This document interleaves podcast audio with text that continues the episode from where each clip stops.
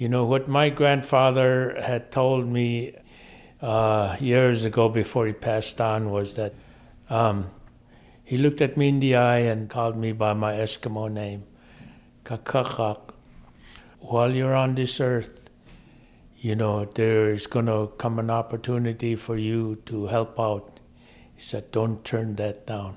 There was a lot more people that needed search and rescue uh, in this area because of the amount of traffic that comes to Bethel and out of Bethel.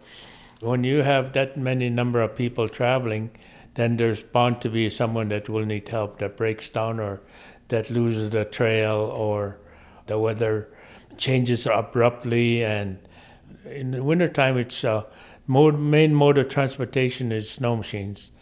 One thing I remember when I was growing up was that we would have tons of snow. I mean, like over the rooftops. That wasn't a hindrance. That was that was life. And then when it froze up in the fall time, it stayed frozen all the way through until uh, breakup season. You know, in May and June. None of this what we see nowadays. You know, we get these warm spells throughout the winter now melting everything and making everything dangerous.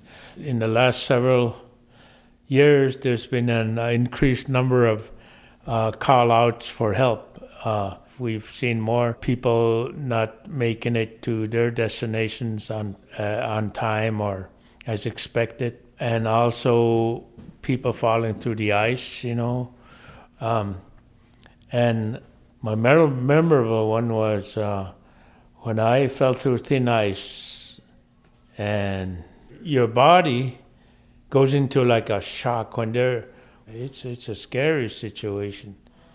But I was able to put my glove onto the ice and it froze up right then and I was able to work my way out like that. You know our elders would teach us those survival techniques and and that was when I remembered, you know, and I tried that.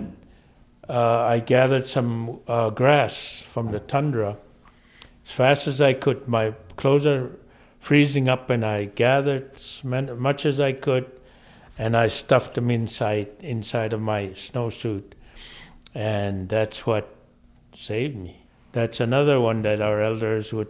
Uh, you gather as much of those, and then you stuff them inside of your clothing when your body heat, you know, uh, gets trapped in the airspace, and then that's what keeps you warm. Those traditional advice for surviving, you know, yeah, they they can't save a life. Yeah, it's it's it's important to pay attention. Now you have to uh, really be careful if you're going to be traveling out. It's not like it was anymore. It's all changed. Finding America is a production of AIR, the Association of Independents and Radio, in partnership with independent producers and public media stations across the nation. We hope you'll watch and listen to more of our stories at findingamerica.airmedia.org.